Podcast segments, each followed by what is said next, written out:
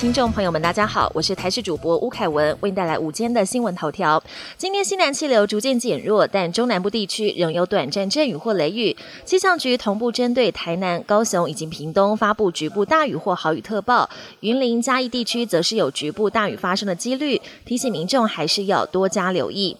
新冠疫情影响，服务业薪资呈现两样情。依主计总处薪资及生产力统计显示，证券期货业今年一至五月从业人员平均每月总薪资达十四万九千零一十六元，较去年同期成长百分之二十九点九二，平均增加超过三点四万。在各相关行业中拔得头筹，羡煞所有上班族。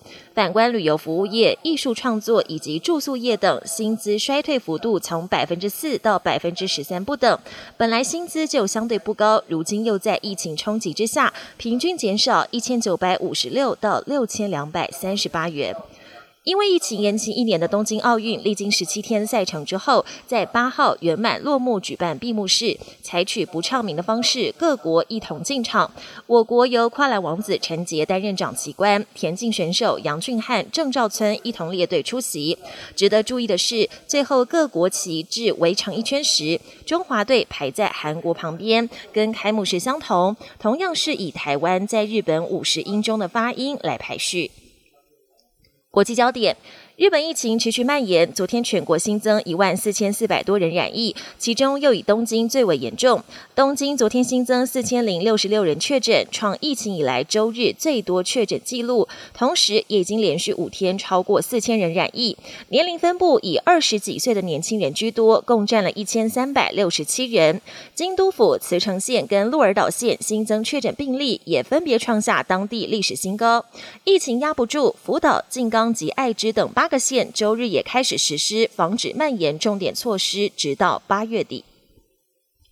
美国已经有一半人口完整接种疫苗，但 Delta 变种病毒肆虐，确诊数还是不断飙升。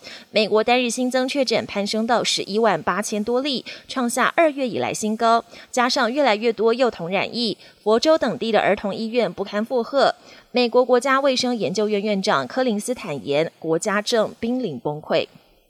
欧洲各国最近遭遇极端天气，灾情严重。北韩也是一样惨兮兮。上个月当地严重干旱，八月起突然风云变色，旱灾变水灾，许多地区连日降下暴雨，酿成灾情。还有多处堤防跟桥梁不堪大水激流冲刷而倒塌，至少五千人被迫紧急疏散，死伤难以估计。本节新闻由台视新闻制作，感谢您收听。更多内容请锁定台视各节新闻与台视新闻 YouTube 频道。